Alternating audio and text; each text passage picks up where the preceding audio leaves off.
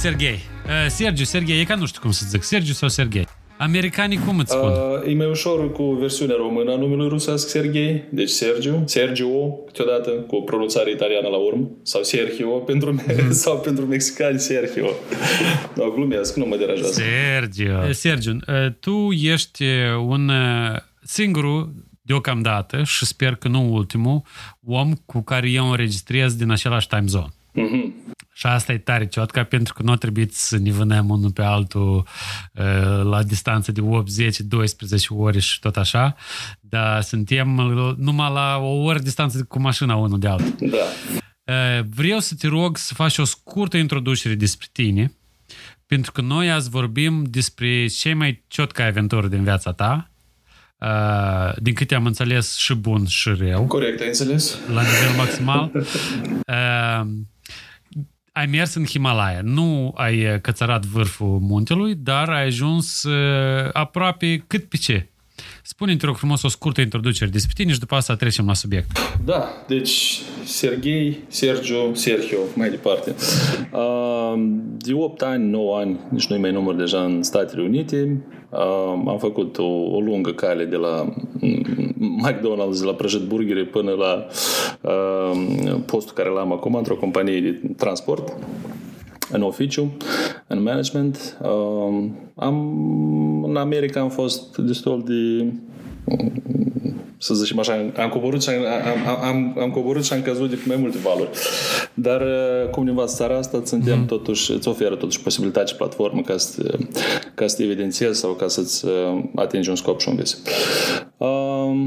în general, în general am fost, de, de mic mi-a plăcut să citim, să ne să citesc sau să măresc orizontul cunoașterii, cum s-ar spune. Și fiind mm-hmm. adolescent, mult am citit despre aventuri, capitani, corăbii, țări mări, oceane și așa mai departe, da. Mark Twain. mai puțin, mai puțin.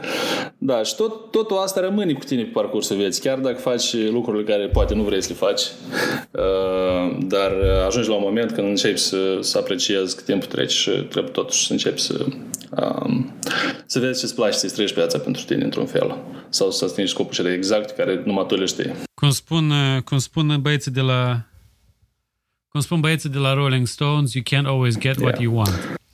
But if you try sometimes, you get what you foarte need. frumos, foarte frumos.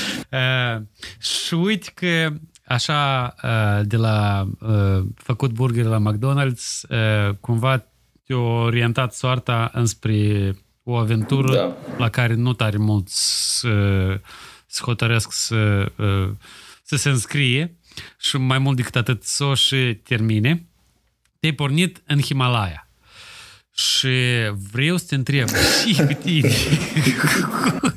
Cum adică Himalaya? Noi aici, americani, suntem obișnuiți să-i hadem poate la, în Florida sau în Mexic, la Cancun, sau dacă suntem cu totul de partea de extrem, ne ducem cum în Alaska.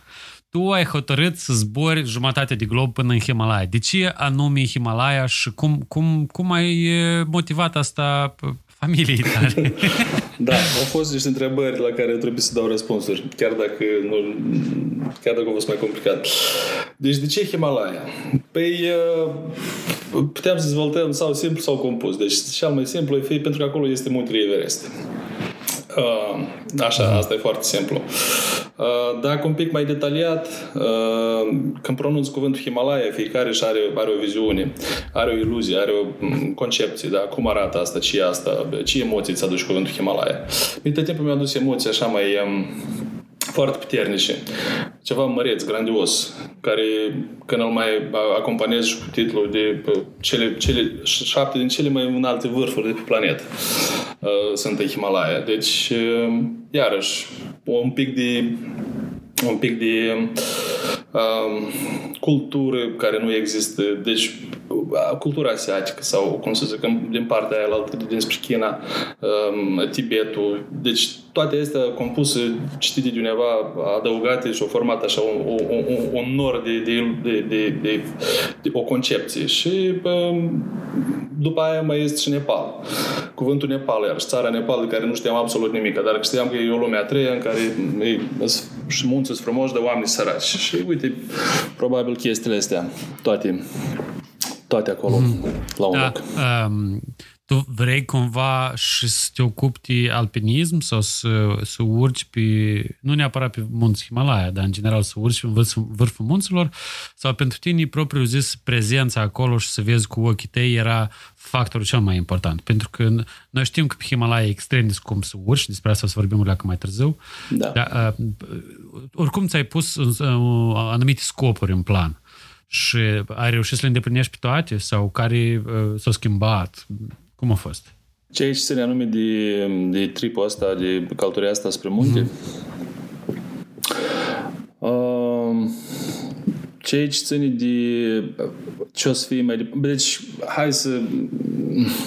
În sens că tu ți-ai pus din start, uite, eu mă duc în Himalaya, măcar prin zonă, să mă plimb și să urc pe unii spate de urcat, fără ca asta să mă coste un rinic. Cam așa era, nu? da, da, corect. Eu am ales o, o versiune mai puțin costisitoare a, a unei din cele mai scumpe expediții din lume. Da, corect. Deci, practic, 70, aș zice 60% din, din expediții spre Everest. Da, pe acolo prin trece fiecare care urcă. Um, Pentru că drumul e același, din câte am înțeles. Drumul e exact același, corect. Deci oamenii care s-au urcat vin înapoi. Există există o, o, o bifurcare. Există, există un loc unde uh, Everest Base uh, trekking-ul merge, este track clasic și după aia poți să faci un, un um, round adică mergi cumva un pic mai... Un detur cumva. Un detur, da. Un detur uh, pe care de fapt noi l-am făcut. Deci noi n-am mers pe clasic, ne-am coborât pe clasic, dar uh, de la n-am ce bazar, revenim, am să mai detalii mai parcurs. Mm-hmm. Uh, ele două se unesc și merg înapoi spre Lucla, de acolo de cu, cu coboară și urcă toată lumea, când ne ajungi doar cu avionul sau elicopterul. Uh, în Himalaya, atunci am, am vrut doar în munți. Am vrut doar în munți. Am vrut în munți, am vrut la, la high altitude, dar nu așa high cum îmi echipuiam eu, adică nu... Vroiam aer curat. Eu fiind... De acolo, de câte am înțeles, aer nu prea este. da. El e curat, dar nu de unde îl prinzi. Depinde de unde îl prinzi. El, da, el te invită deja, cum te discurci tu acolo, numai tu uh, poți, uh, ai încredere în sine. Uh, acolo aerul, da, aveam nevoie de, de chestia asta de, de a urca munți, pur și simplu. Da, nu mi-am echipit foarte, adică am început, hai să încep de, de acolo de unde, de unde a apărut ideea asta, dacă, dacă se încadrează în întrebarea care mi-ai dat-o. Uh, era, era decembrie, uh, înainte de Crăciun, și de fapt toată aventura asta a fost uh, mi-a fost băgat așa ca, o, ca, ca, ca în filmul ăla cu DiCaprio cu Incepția, știi?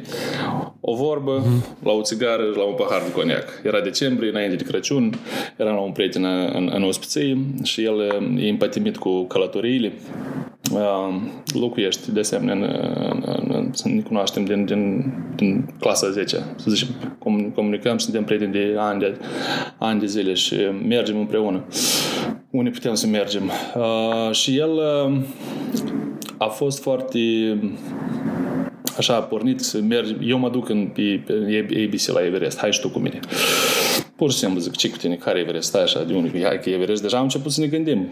Cu cât, cu cât uh, ieșeam la țigări și asta cu atât era, mai știi cum se întâmplă de obicei când ești foarte mm-hmm. motivat așa în seara aia. Și uh, am, uh, mi-au spus că există o companie, de fapt, de turism uh, din Ucraina, Coloar se numește, nu știu dacă fac reclamă, nu fac reclamă, dar Uh, sunt niște păi, te rog, eu n-am eu n-am preferat pe reclamă cât vrei. Și compania asta ucraineană de fapt face, se ocupă profesion, profesionist de, de, de uh, trekking și de alpinism. Uh, directorul companiei, directorul și managerul general uh, Taras Pozni, îl găsiți da, pe YouTube, pe, are podcastul și el are astea. Deci e foarte, deci a urcat deja pe mai multe piscuri de, de, pe Everest inclusiv. Și deci au programe în toate țările, practic, unde sunt munți, de la Ucraina până la Argentina. Nepalul fiind o parte foarte mare din businessul lor. Deci ei organizează aproape totul, absolut totul, tu vii doar cu cecul și cu forma... Pașaport. Da, și cu pașaportul. Practic... Unii să-i scalezi un formular în care spune că dacă mori e vina ta? Nu.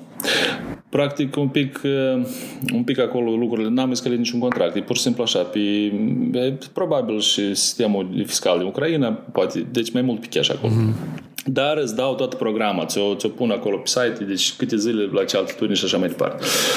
Și ABC, uh, Trekking to Everest Base Camp e unul din cele mai populare în Nepal, uh, dar în același timp e cel mai, pentru, pentru turiști ca prima dată munți, e cel mai greu, pentru că ei mai au câteva dar nu sunt atât de în alte, pe alte, în alte zone. Dar nu sunt atât de complicate. Și uite, din, din seara aia, a doua zi, era funny că m-a ne-a întâlnit a doua zi și asta mă întreabă, tu n-ai uitat ce am vorbit aseară? Zic, absolut deloc, chiar acum mă uit la... Am început să mă uit, gata, de momentul ăla m-a luat.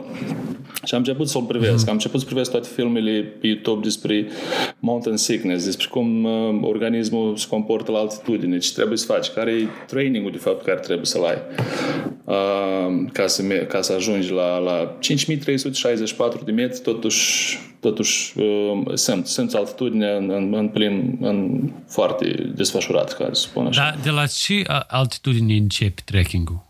O începe de la altitudine de 2800. Acolo este un orășel, Lucla. Uh, Lucla um, Airport. E, dacă pui Lucla Airport, îți dă o pistă de 300 de metri în care jos e stâncă, sus e stâncă. Deci e, e one, one single chance. mâinile te, viața ta e mâinile exact. pilotului.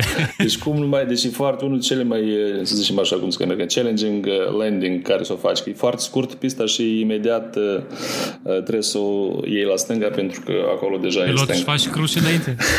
nu, că deci cruce, bun băiat. Cruce nu-și fac. Cruce nu-și fac, dar rotesc uh, chestiile astea lor. Au niște, așa că, nu știu cum să zic rusă, barabani, în care le rotești, ah. ele, uh, praying, praying drums și ele, uh, mm-hmm. cu cât se rotesc mai tare, cu atât uh, se duce sus rugăciunea. Uh, deci două... Și la dânsul uh, crește în intensitate sau cum? când, când se aterizează.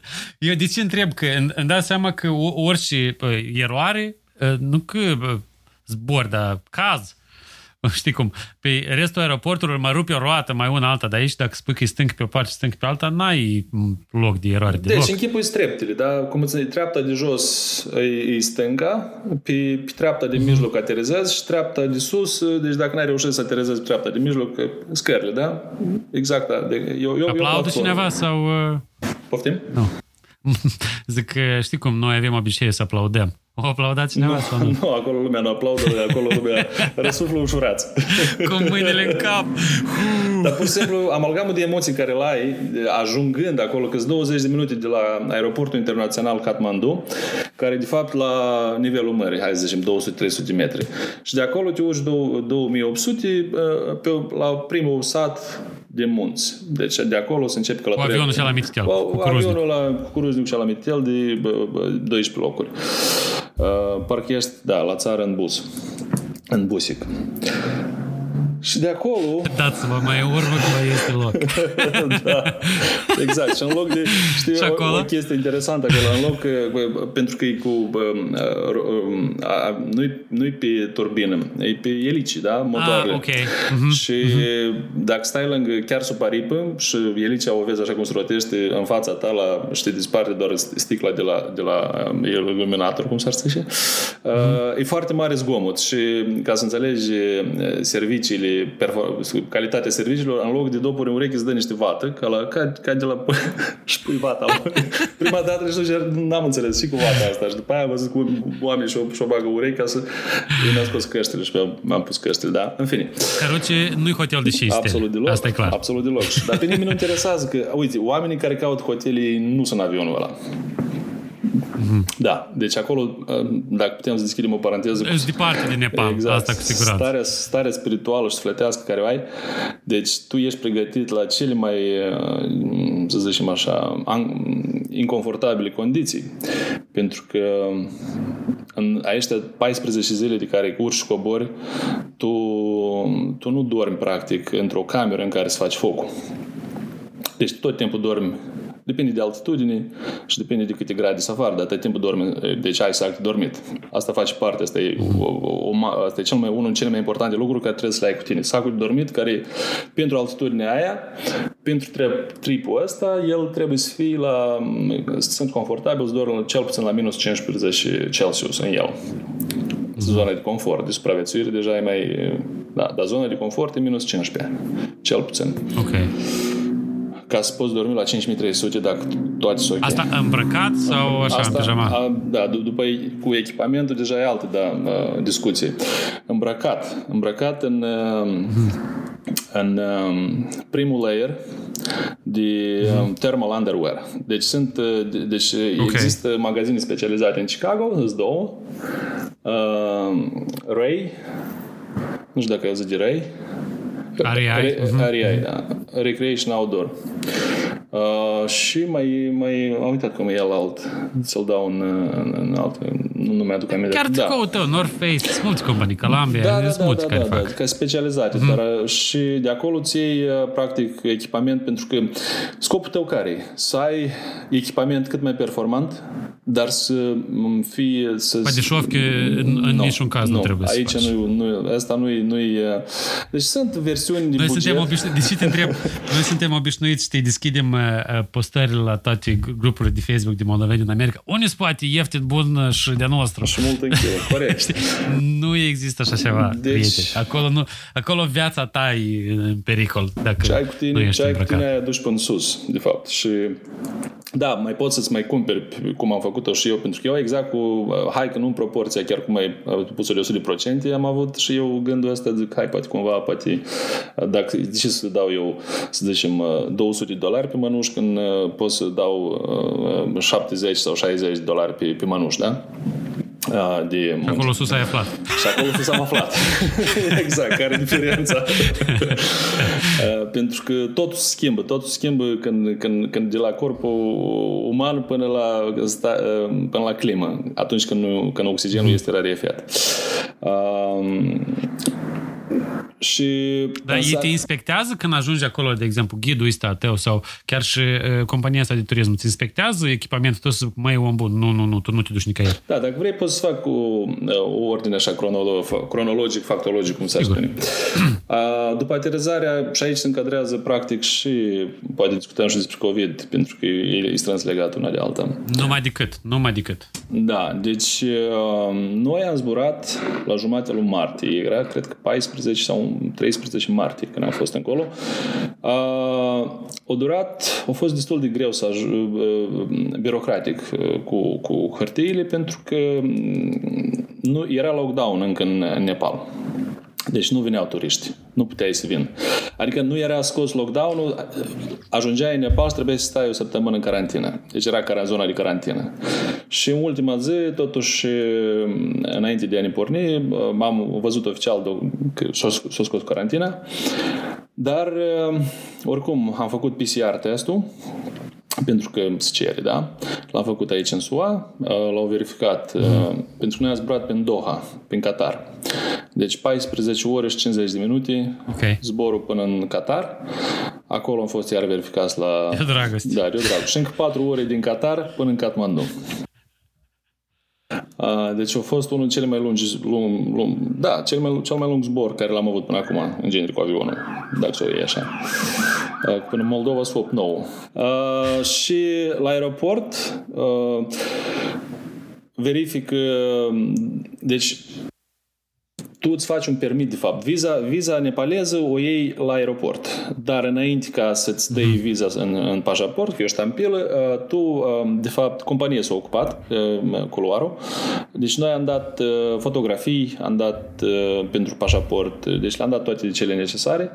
Uh, Și ei au înaintat ca și cum o, un request la guvernul nepalez pentru noi mergem la ABC, la tracking, deci asta e cel mai, unul dintre cele mai uh, puncte de turism vestite, care e, deci acolo e, sistemul e pus la punct. Și în baza documentului oficial că am fost uh, numele noastre în listă, cu, cu o foaie, cu un, cu un barcod, te apropii la aeroport și ai că numele meu e aici, eu vreau viză, pac, îi dai 60 de dolari sau 50 ceva. Uh, și el îți dă viza imediat acolo și te lasă să intri în, mai departe în Kathmandu. Deci PCR testul și permitul pentru, permit request pentru viză. Uh, a fost, după aia, ne întâln- acolo, de fapt, acolo te întâlnește ghidul. Deci, turiștii vin din mai mult, din toate părțile lumii, practic. Deci grupa lor de obicei de 10-11 persoane. 10-12, da. Și... Ghidul de pe loc sau ucrainean? Ghidul ucrainean, pentru că ei acolo deja au... Mm. au um, deci îi pus la punct procesul, ei fac asta de vreo 3-4 ani, poate mai mulți, cred că. Și au mai Cred mulți... că petrece vara acolo cineva și el da, lucrează. Da, da, da. Mm. Sezon, se, pentru că nu-i vara. Deci zon, zon, uh, sezonul de urcat și coborât e doar toamna sau, sau primăvara. Vara, e zon, zora, vara în Nepal um, se începe zona, oh. zona musonilor, se încep ploile, se dezgheață cumbul, ghețarul și nimeni nu urcă uh, spre Everest vara. Deci toți urcă sau primăvara sau toamna. Uh, primăvara sunt cei mai mulți, că toamna totuși nu e așa stabilă ca primăvara. Primăvara totuși e mai stabilă din punct de vedere climateric.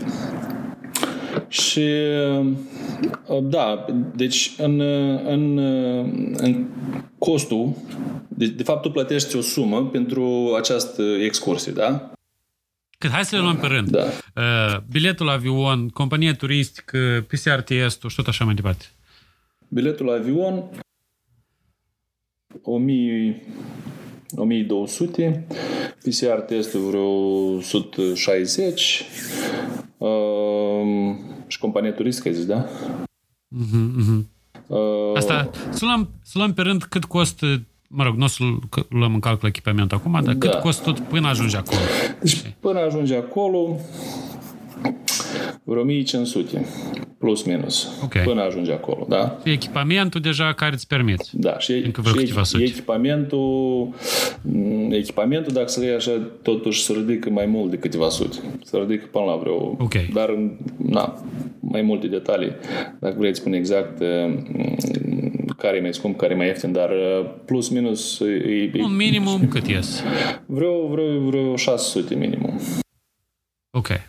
Da. Asta include încălțăminte, sac de dormit, tot, tot, tot, tot. Da, da, da. Și iarăși, independent... Mă rog, noi avem noroc aici în Illinois că la noi iernile sunt groase, avem scurte groase. Dar chiar scurtele noastre groase, totuși, că eu, după ce am început să fac o paranteză, după scurte groase, te uiți, da, e scurte groase, dar totuși trebuie să fie cel puțin, uh, uh, mai sunt categoriile astea de cât e anume blană, de, uh, blană, puf de gâscă, numai decât. Deci nu există mhm. nimic mai, până acum, mai special decât puful natural de gâscă. Uh, și atunci există și feeling-ul. Este un feeling grade. Cât de mult uh, gramaj de puf de gâscă are, de exemplu, North Face-ul tău sau Rai sau, sau, uh-huh. ast, sau alte companii, să zicem care. Deci trebuie uh-huh. să fie, deci să încep de la 600 până la 850 feel, uh, goes down. Și tu ca să mergi la altitudinea aia, trebuie 800, se recomandă să ai de 750 minimum feel down-ul, 850-900 deja sale mari, groase pentru expediții sus. Uh, deci chiar și scurtele astea groase, pentru că multe care le vezi prin, iar, prin, prin oraș, deci uh, să zicem că la altitudine și la clima care chiar poate fi e, e, e ger afară. Dar mm. totuși tu nu stai toată ziua, sau chiar dacă stai toată ziua, nu, nu e aerul ăla, nu e clima aia, știi? Mm. Deci, deci îți trebuie un pic mai bun echipamentul. Așa, deci... Care termal îți protejează, da. nu, nu pierzi temperatura. Exact, exact, mm. exact. Și hai să zicem 1500 ești în Kathmandu. Uh, aici te întâlnești cu ghidul și tot costul, deci costul la expediții, uh, incluzând toate guest house-urile care le ai pe parcurs uh, și doar la una inclus mâncarea și inclus în prețul ăsta de, deci 880 de dolari prețul expediției. Îl dai, plătești la ghid în mână. Okay. 880. Uh-huh. Uh, și aici e inclus uh, 3 zile sau 2 zile, depinde când ajungi, uh, de hotel în Kathmandu. Deci ai un, ei au un hotel acolo deja care lucrează și e unul, e unul destul de ok. Uh, și după aia două zile, deci 5 zile la hotel, 3 înainte de, de a te urca și după aia cobori încă două până în avion. Deci costul la hotel în Kathmandu este inclus în, în banii ăștia. Mâncarea și echipamentul tipsurile sau ce mai vrei tu să ai mm, giftsuri acolo, deci astea sunt deja cheltuielile tale personale. Uh-huh. Uh, și mai avem aici un cost care uh, mulți uh, tind să-l ignore, nu că să-l ignore, dar nu se gândesc la el până nu ajunge. Uh, tipul pentru pentru porter, port. Ah, care îți poartă tot echipamentul în spate. Exact, exact.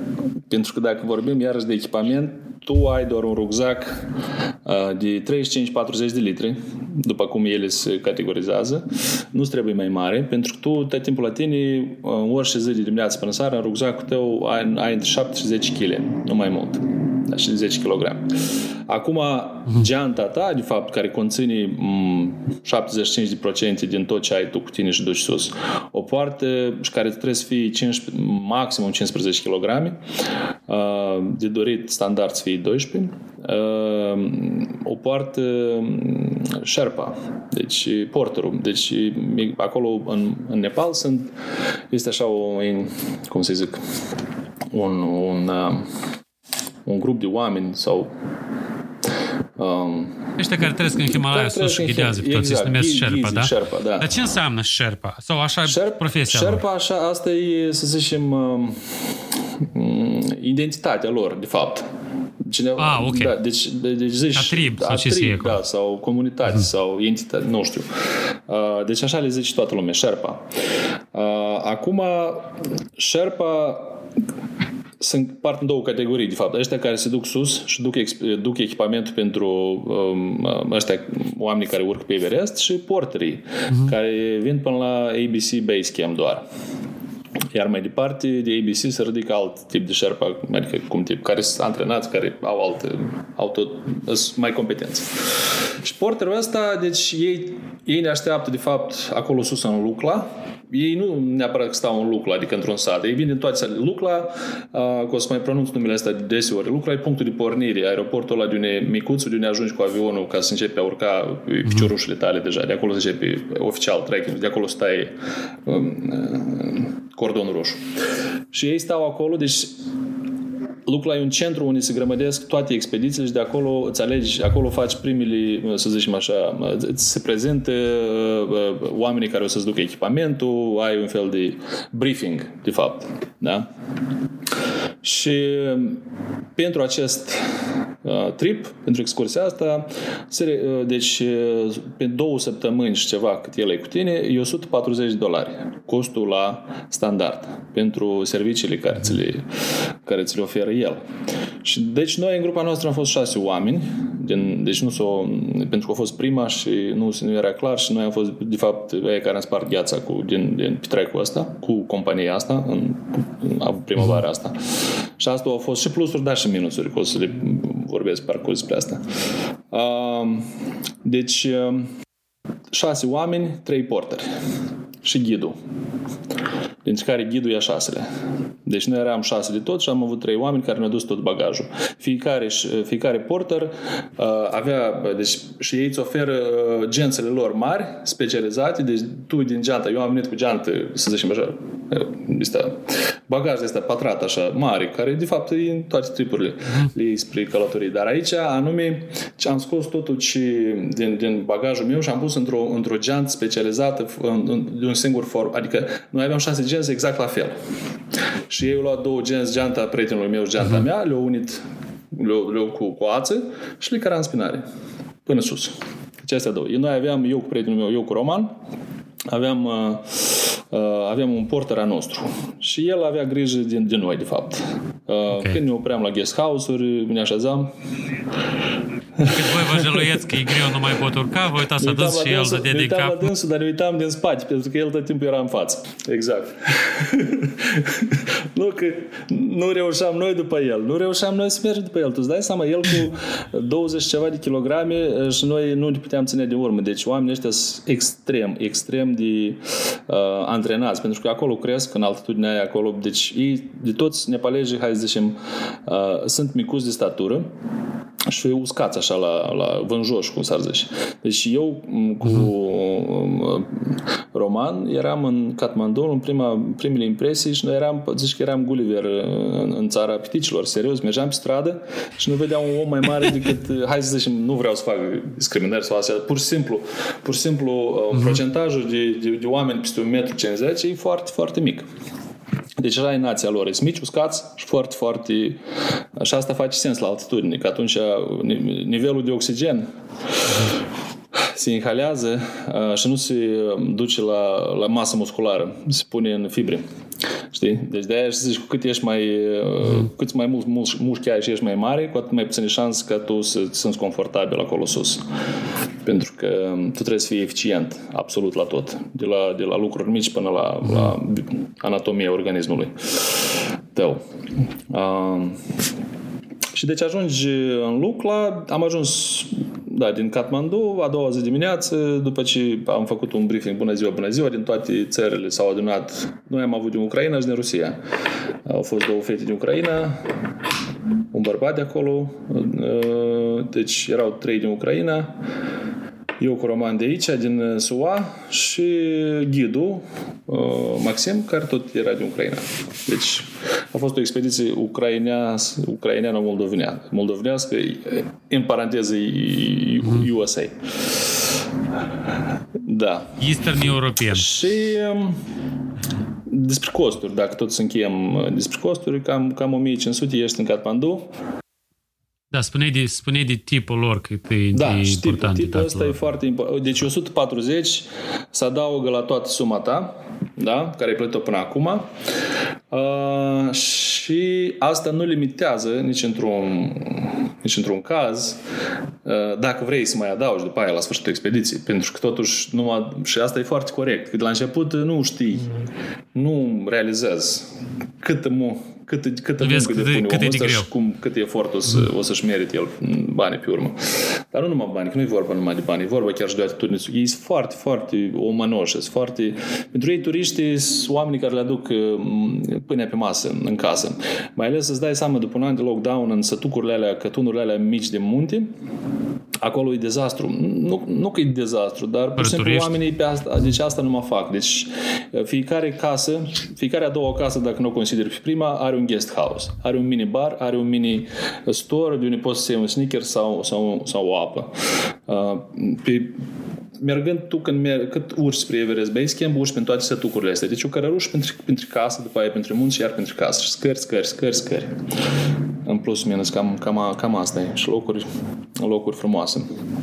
Uh, da, vă spune ghidul, de exemplu, mai băieți, că la final spune n-ați din, ca din să start, dați chiar ne lor spuneți eca și tătă. voi, sincer, voi mm. singuri o să, o să vedeți cât o să lăsați. Sunt dependenți deja, știi cum.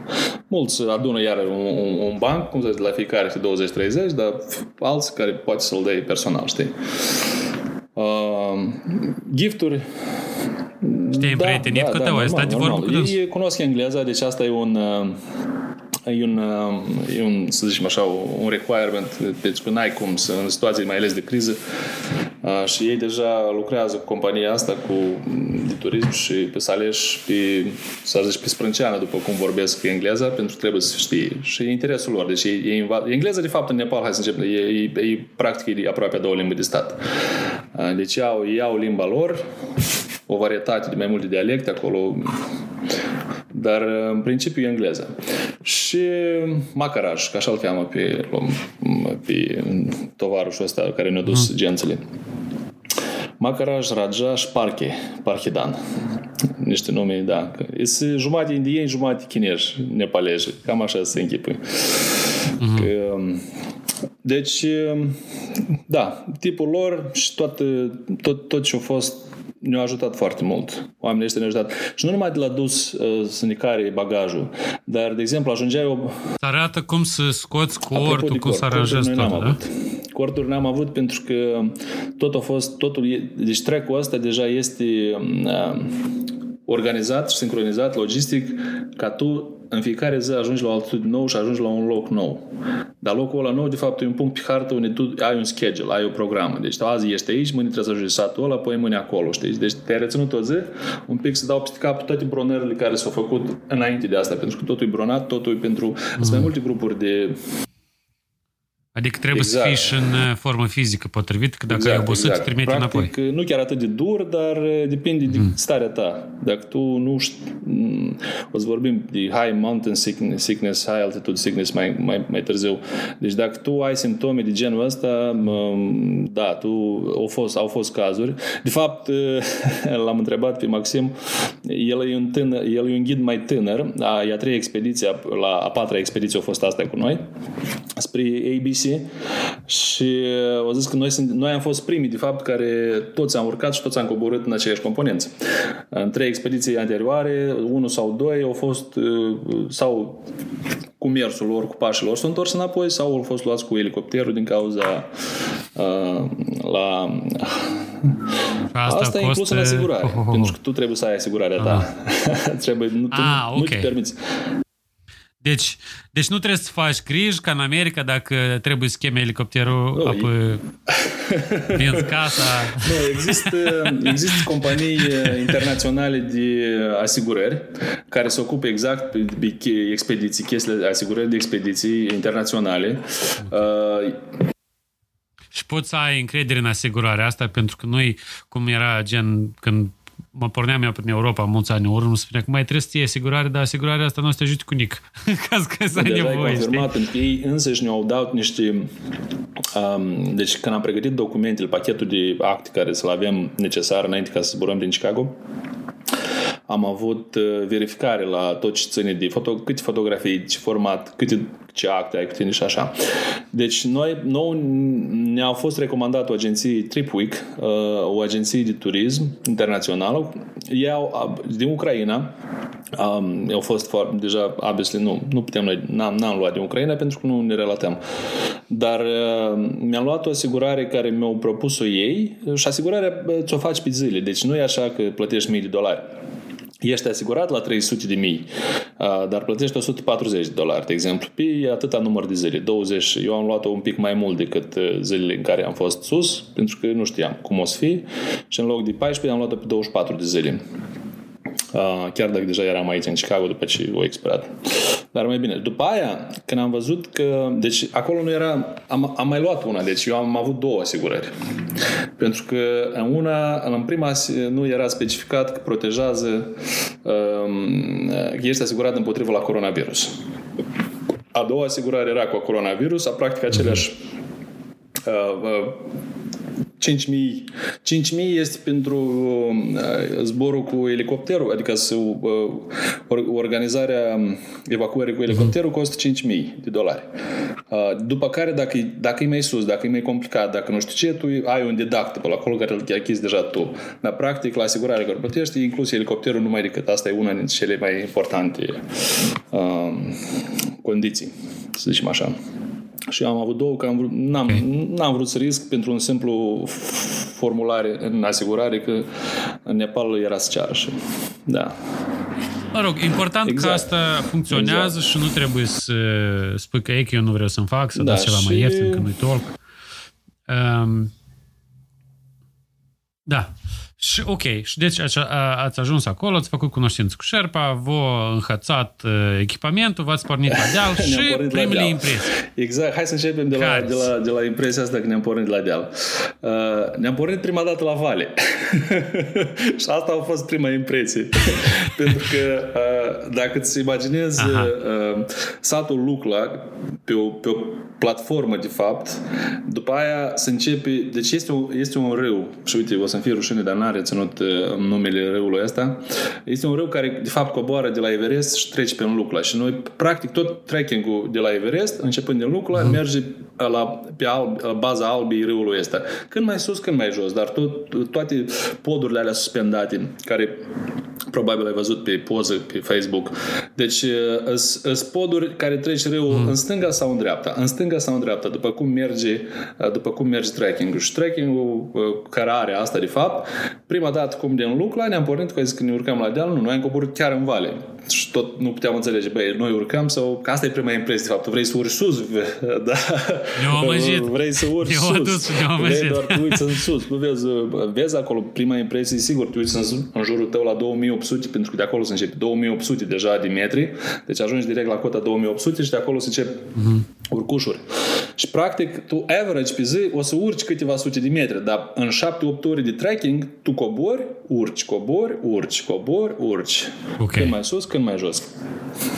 Exact. Pentru că mergi exact, de-a lungul exact. și în funcție de cum e. Și uh-huh.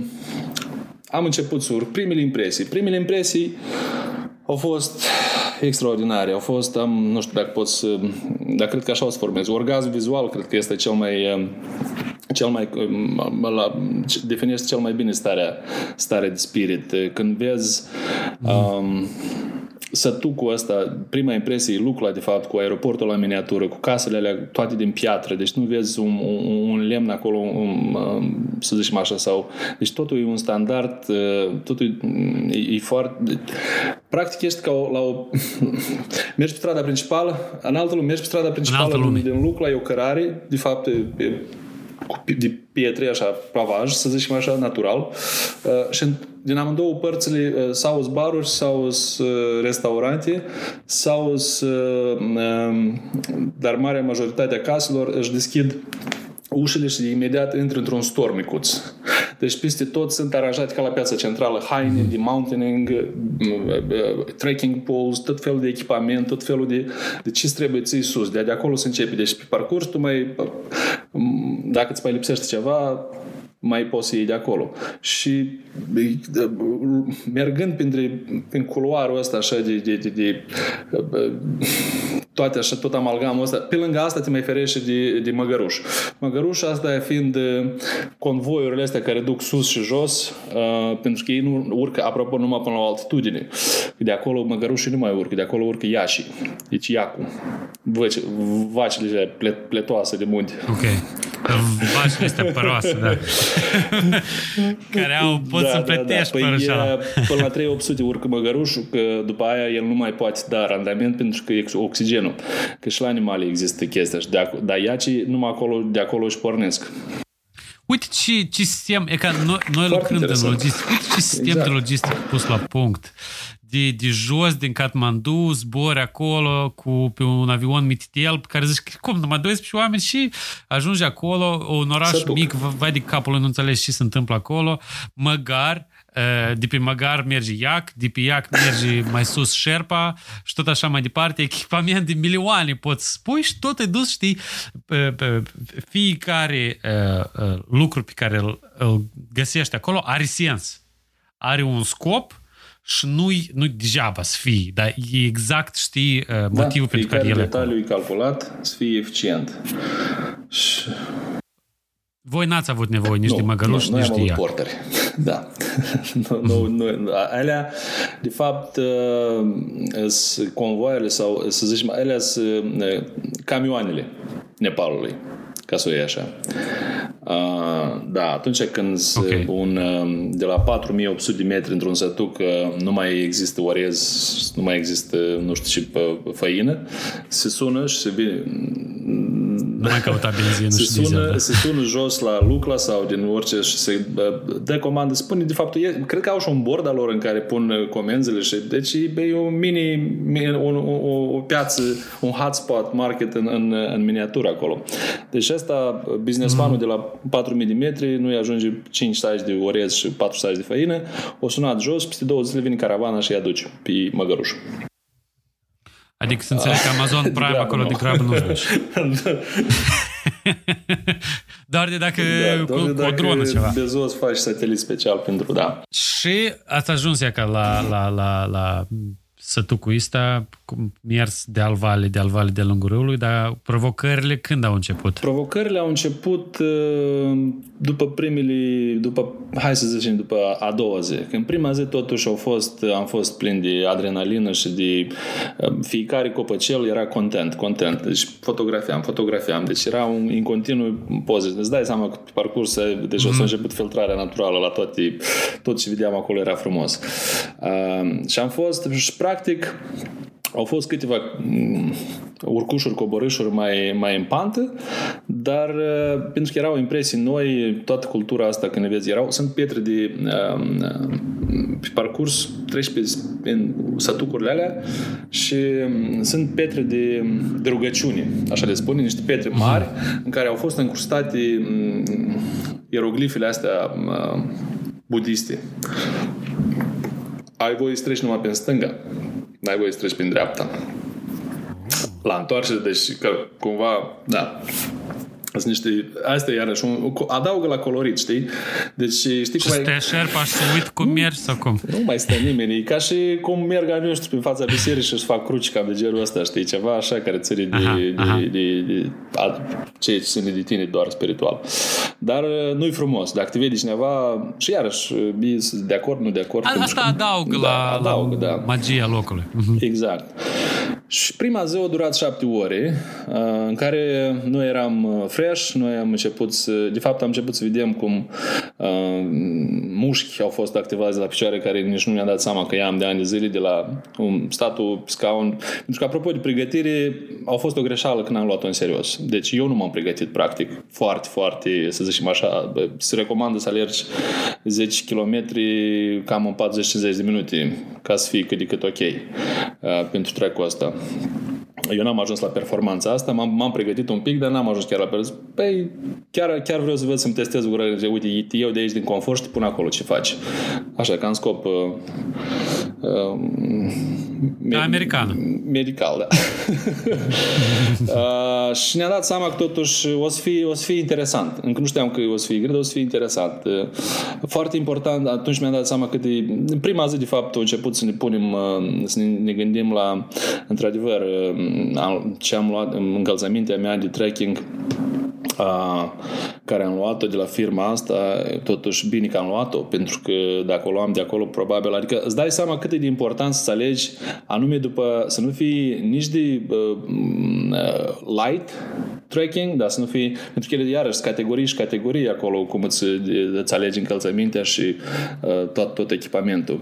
Și uh, au, au, fost, au fost impresii foarte frumoase, impresii extraordinare, um, a mult aer în plămâni, pentru că nu sunt, acolo nu, încă nu sunt. Cât e verde, și ciripesc păsărelile și uh, aleargă uh, caprele de munte în jurul tău și totul e verde, râul e iarăși e verde sau albastru, depinde de soare.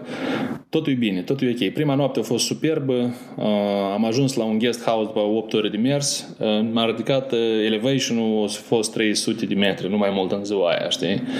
Uh, pentru noi fiecare zi urcam, de, de deci tot trekking se începe la ce? Tot tot tripul ăsta până la ABC a fost calculat să-l facem în 11 zile. Vreo 80 Cât? de kilometri. 3000 de metri. Vreo 80 de kilometri în 11 zile. Și da. 3000 de metri altitudine. Și 3000 de metri altitudine, practic, da. Mm-hmm. Și în fiecare zi noi rupeam o bucată din altitudinea asta, o urcam. O urcam și ne aclimatizam.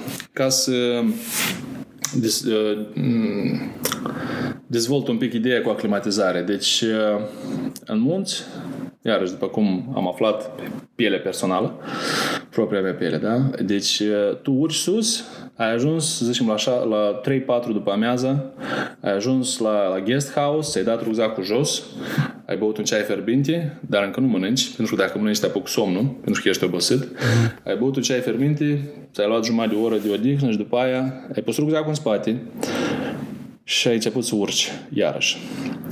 Ce se întâmplă? Deci, așa au fost calculate zonele în care noi dormeam noaptea, la guest house-uri, ca lângă fiecare din ele să există încă un, un trek sau să te poți urca pe o altitudine și mai înaltă de locul unde tu ai ajuns azi. Deci a fost altitudinea maximă în care tu ajungi pe zi, da? Și, a fost, și există altitudine maximă la care tu te aclimatizezi în ziua aia. Și ele sunt diferite. Okay. Deci dacă azi de la, să zicem, hai să o luăm așa, de la 1000 de metri, te-ai ridicat 300 de metri, deci în 3 ore, să zicem, mm-hmm. a, ai ajuns la 2 după masă, ți-ai lăsat rucsacul, ai băut un ceai și tu nu stai la, 3, la 1300. Tu nu vrei, adică tu ești doar la 1300 de seară peste câteva ore. Dar fiindcă organismului trebuie mai mult timp să se aclimatizeze, îi ușurezi un pic viața. Pina o face mai grea pe moment. Pentru că tu după ce ai băut ceaiul, te urci pe un munte sau pe un trek alăturea. Deci tu urci la o altitudine și mai sus. Deci îl stresez și mai tare. Echipament. Fără echipament.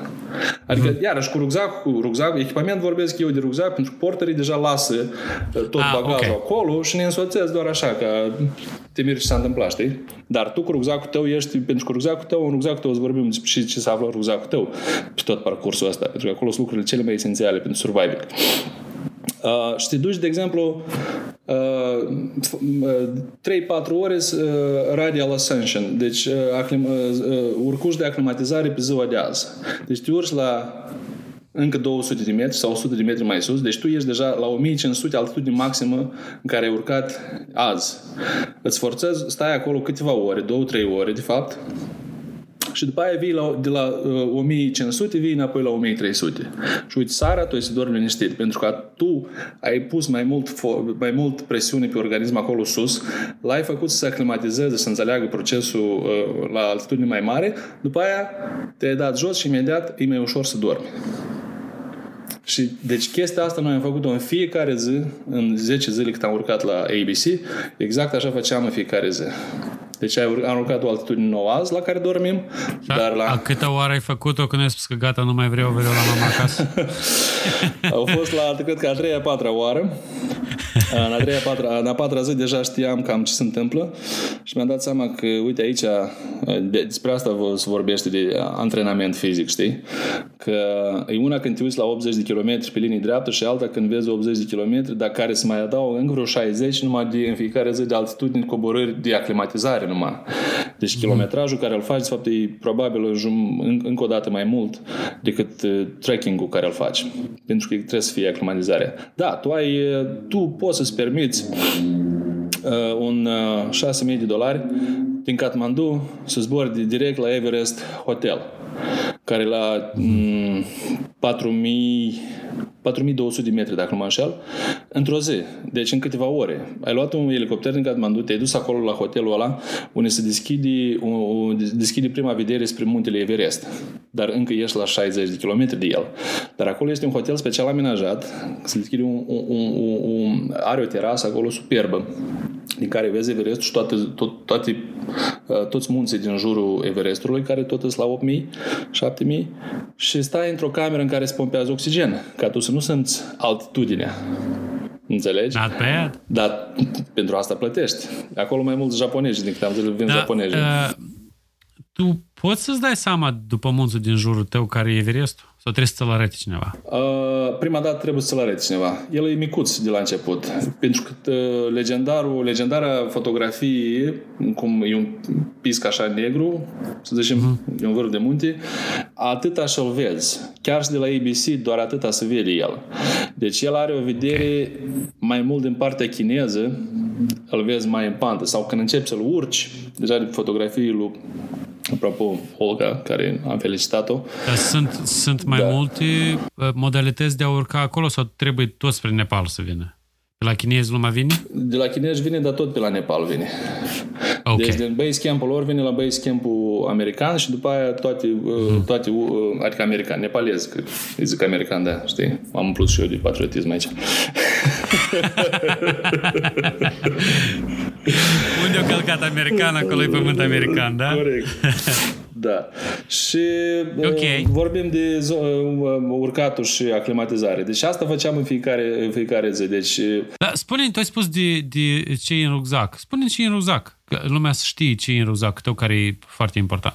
Da, în rucsacul tău care l-ai tot timpul uh, cu tine, de dimineață până dormi, uh, deci ai lucrurile cele mai esențiale în caz, uh, și prima și prima dată, în caz de uh, un accident ceva. Deci tu trebuie să ai o trusă medicală, trebuie să ai, uh, în caz de, bine, are și ghidul, dar trebuie să ai la tine pastile, uh, gen bandaj sau ceva de genul ăsta. Pentru că, iarăși, nici, niciodată nu știi cum uh, calci, bine, totul e calculat, dar varianta că o să greșești există, cu cât urci mai sus, există tot mai mult și mai mult. Pentru că devii exhaustă, poate mai apuc un pic de hipoxie și așa mai departe. Mai cași ochi. Da. Trebuie să ai, deci, medical aid, adică, da, cele mai elementare de prim ajutor. După aia, apă, Uh, mai ales până la 4000, 3800, deci tu încă poți să bei apa asta așa fiind uh, în rucsacul tău, că după aia deja intră în termos pentru că îngheață. Chiar trebuie să ai un rucsac super, super uh, performant care are um, Termoizolare? Termoizolare la apă, pentru că apa, de fapt, tu nu porți în sticle, dar este o, o chestie, cred că și la astea care merg și uh, trekking mai, mai light, sunt rucsacuri cu sisteme de apă încorporate, în care așa ca un fel de nu știu cum se zice, de plastic, așa, în care torne apă și este un furtun care ți iese pe rucsac și îl ții lângă gură aici. Uh-huh. Doar apuci de el și uh, îl muști cu dință și deschide sub apa și trage, aia, trage apa din rucsac, pentru că simulează exact după cum ai turnat-o acolo. Și uh-huh. în felul ăsta tu nu pierzi, nu pierzi mult, multe mișcări, știi, să iei sticla, să o pui iarăși, nu faci gunoi. E, apropo, e foarte, foarte important pentru că... E ca numai decât vroiam să vorbim despre gunoi. Da. Din câte am înțeles eu, cel puțin pe munte, e gunoi cât poți să duci un tren. Până, până la Everest, cum e? Care e situația? Până la Everest, gunoaie nu sunt, pentru că uh, fiecare om care pornește Everestul iarăși uh, cu mici excepții, dar oamenii sunt totuși uh, strâng un anumit tip de oameni, un anumit tip de caracter și un anumit tip de percepție cum vezi tu viața, înțelegi? Cum, cum, cum duci la lucrurile astea ca recycling sau ceva. Deci tu ești de fapt educat deja la chestia asta. Uh, plus că îți spune la început intrării în parcul Sargamata, Sargamata National Park, acolo unde se află Everestul, sunt Uh, penalități pentru că arunci gunoiul uh, sunt foarte pipărate de genul mii de dolari, dar uh, pe parcurs la tot trekking ăsta sunt anumite zone în care poți să arunci o sticlă de plastic, de exemplu. Deci sunt amenajate, făcute iar din piatră așa frumos, deci scrie foarte cu, deci pentru recycle, deci practic la orice, în orice sătuc există un loc unde tu mănânci, da? Și dormi. Și acolo au ei sistemul lor de waste, da? ca să uh, recicleze. Iar între sătucurile astea, între cătunurile astea, sunt zone unde te oprești, să tragi o gură de aer, da? anumite uh, break, break points. Da? Și acolo, lângă fiecare, uh, practic, există undeva unde poți să arunci o sticlă. Deci, practic, gunoi nu există. Sau foarte... Și dacă vezi tu însuși, vezi o, o, o hârtie de sneaker sau de asta, o ridici până la următorul loc unde poți să o... Deci am văzut foarte multă lume făcând chestia asta și chiar mă bucur.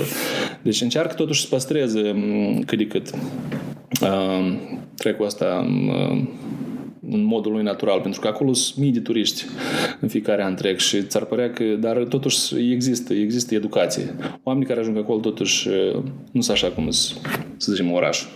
Din, din banii ăștia care îi plătim pentru, pentru costul expediției, deci există o, o taxă de stat pentru poluare și există uh, service de chestia asta. Există o, din Kathmandu și în fiecare regiune, ca de, pe zonă, există un centru de unde să, odată la, eu nu cunosc exact cum, dar am întrebat și noi chestia asta, deci cineva uh, se face odată la, la lună sau la quarter, cum fac ei acolo, merge o, o, o noi mini-expediții pe tot trecul ăsta și uh, golez, golez, gole, colectează și-l golez, da.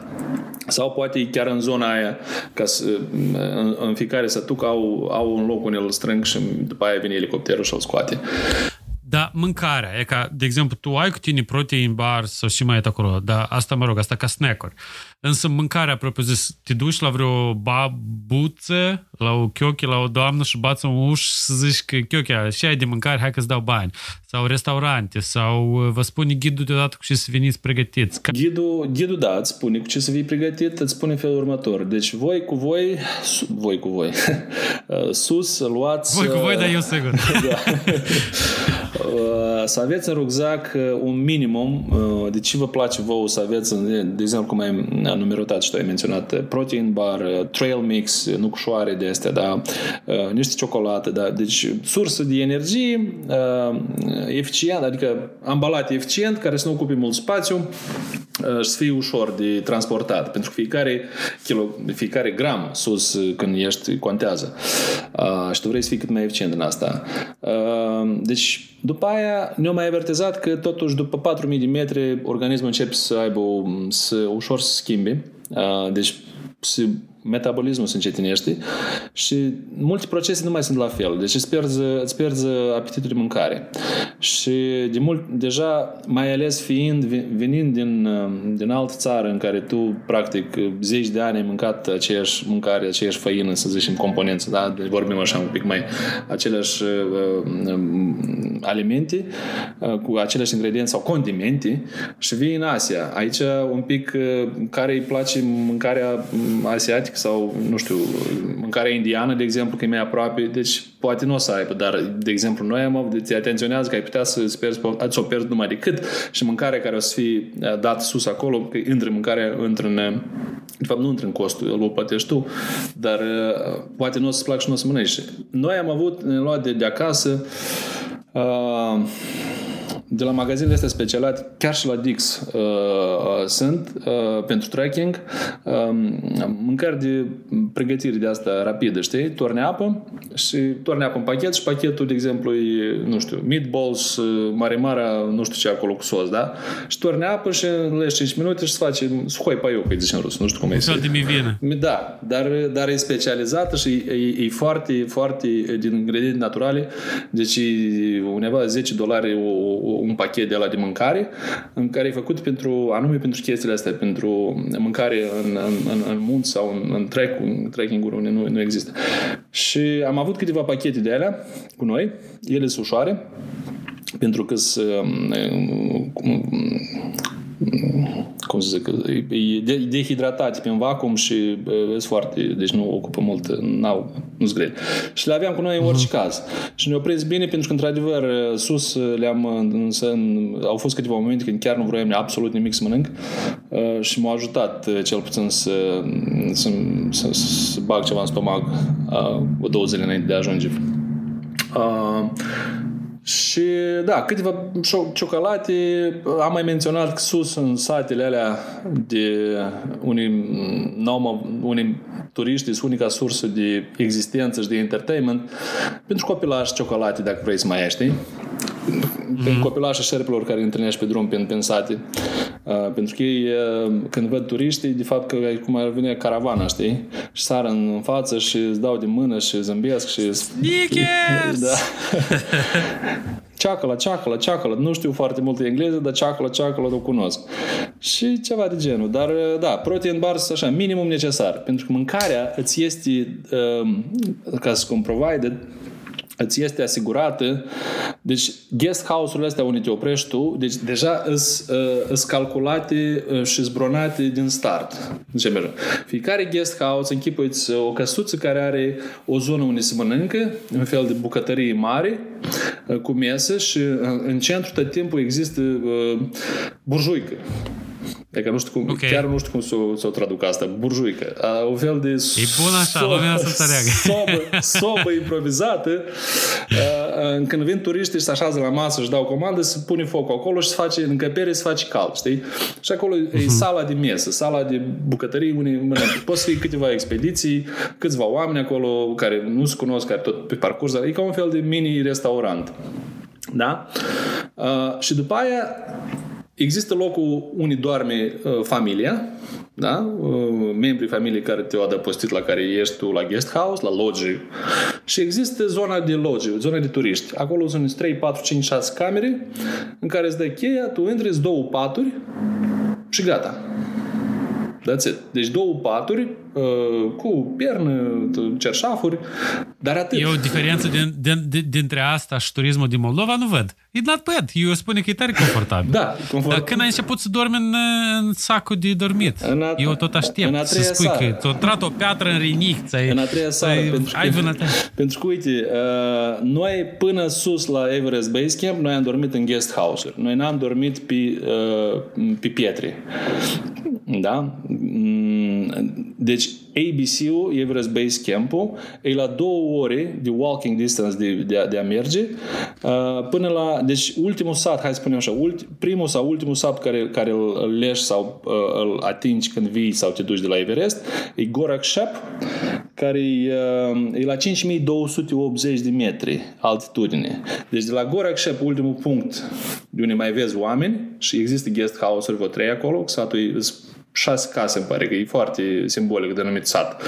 Uh, și acolo îți doar câteva uh, uh, case cu guest house-uri de la care tu pe jos ajungi la Everest, stai acolo o oră, două, trei și dacă nu urci sus și nu ești deja, nu, acolo se pune cortul de fapt.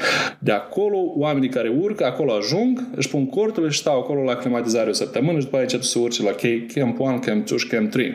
Iar tu ca turist mm-hmm. ai venit la ABC, ai stat o oră, două, trei maximum, patru, știu, și trebuie să te întorci înapoi la Gorakshep, că ajungi seara și acolo dormi iarăși.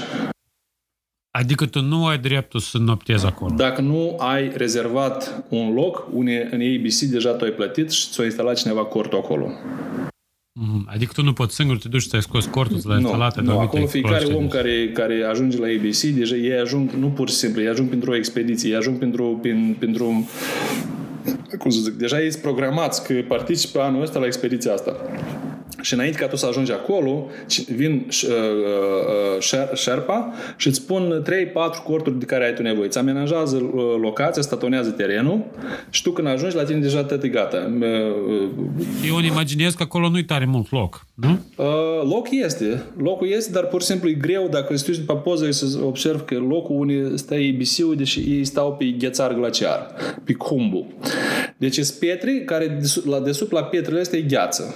Și tu ca să-ți faci loc pentru cort, îți trebuie 2-3 oameni mai, mai sănătoși care jumătate de zi să stai și să facă o platformă dreaptă din tot petrișul ăla uh-huh. și îți pui cortul acolo. Și acolo tu stai. Okay.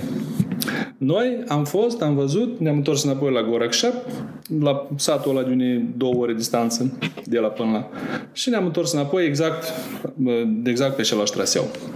Deci noi practic ne-am dormit pe pietri în rucsac. În, sorry, în rucsac, în, în, în sac de dormit. Am dormit în sac de dormit în pat. În patul unei minus, okay. minus 2, minus 3 noaptea, pentru că nu se face focul. Pentru că aici e diferența. Că în orice zi friguroasă n-ai avea-o tu prin, prin oraș, prin lumea civilizată, seara vii și te culci oricum la o sobă sau la acolo, deci tu nu ai uh, uh, confortul ăsta. Cred că am înțeles eu. Uh, uh, știu ce o să-mi planific iarna asta. O să-mi cumpăr și eu un sac de dormit și o să mă duc hăt în North în Wisconsin. și o să încerc să dorm acolo și dacă o să-mi fie frică, zic la Everest nu mă pornesc. Da, și deci în sacul de dormit... Da, de la base camp... Spune. Ok, hai, sorry, spune. În sac, mă întreba de la câta sară. Deci, în practic, în a treia, în a treia sară, deci eram la, la Namce Bazar, uh, una din cele mai importante loc, cel mai important loc unde se întâlnesc uh, uh, toate trekking. De la Namce Bazar mai sunt încă trei direcții de unde poți să urci spre Everest sau Ocolindul sau direct. Deci asta e un fel de ultimul punct uh, unde găsești un ATM sau un uh, Wi-Fi service normal sau duș cald. Da. Și de acolo deja sunt doar de alea mici, mici, mici, în care practic wc e afară uh, și tu dormi într-o... E vreau să te întreb da. și zic, măi, cum să-l întreb? e ca wc cum e? Ei o perdea cu tine sau... Uh, nu, wc e ca la mama. Care e, ca la, e ca la mama la țară, știi cum vorba aia. Nu, dar în sens că te duci acolo unde ți-i aduci sau sunt locuri speciale nu, sunt locuri la speciale, anumite intervale? La anumite, la, la anumite intervale sunt iarăși căsuțele astea unde poți deci ele pe parcurs ele sunt. Deci, hai să zicem, noi nu, nu mergi mai mult de 2-3 km. Uh, hai, nu știu. Nu știu, eu mi-l imaginam, știu, eu leacă mult mai sălbatic și mă bucur că totuși e, e, e confortabil. practic civilizat în totalitate. Că, mă rog, ăștia care au fost cu turism pe Moldova o să spună că și Moldova e la fel, da e practic civilizat în totalitate până ajungi la Everest. Și deja acolo, la base camp, good luck. Acolo deja există, există iarăși un cort mare care îl transformi în, în baie și iarăși waste management-ul iar se face după un standard și așa. Dar până acolo uh, uh, inconfortabilitatea asta, cum zici, cu, cu number one ești, ești ok. De, deja mai, mai, mai mm. departe trebuie să ajungi la guest house. Și acolo deja uh, da, apare constipații sau în mare parte cum povestesc? E de la altitudine poate constipații, de la... Știu că mâncarea indiană e invers. E invers, păi exact, e invers. Nu, Aha. nu apare, e exact inversul. Trebuie să fii foarte, foarte, să ai foarte mare grijă ce mănânci și ce bei, pentru că apa care o bei sus dacă nu o iei cu tine, da, deci tu ai posibilitatea să cumperi și apropo, cât urci mai sus, cu cât prețurile uh, se urcă și ele. Uh, și de exemplu o sticlă de apă care o cumperi la, în, în lucru la de unde te pornești poți fi 2 dolari 3 dolari. În, în Gorak Shep, care e ultimul, ultimul sat înainte de ABC, uh, e 5-6 dolari sticlă de apă. Oh. Da. Și ea, totuși apa aia e colectată, nu e adusă de la, zicem, nu e Fiji sau nu e Smart Water, dar e, e apă îmbuteliată, sigilată, dar care e scoasă sau uh, acumulată din, de la un izvor din zona satului ăla. Fiecare sat când vezi o sticlă artizanală, de artizanală, adică. da. Deci în fiecare satul de asta că tu nu te oprești, deci ei practic au apa lor uh, costumizată. Deci de munți de alături, de aici am luat de acolo. Și te costă 5 dolari o sticlă de apă de munte. Da. Și care apa e de munte, revin la, revin la lockdown și la um, surprizele care le-am avut ca fiind prima dintre, grup, grup, dintre grupurile care am urcat pe track, uh, ca să închipui Imaginează că un an de zile oamenii ăștia care, de fapt, supraviețuiesc de pe, pe baza turiștilor, nu au avut turiști. Dar ei au avut mâncare pentru turiști.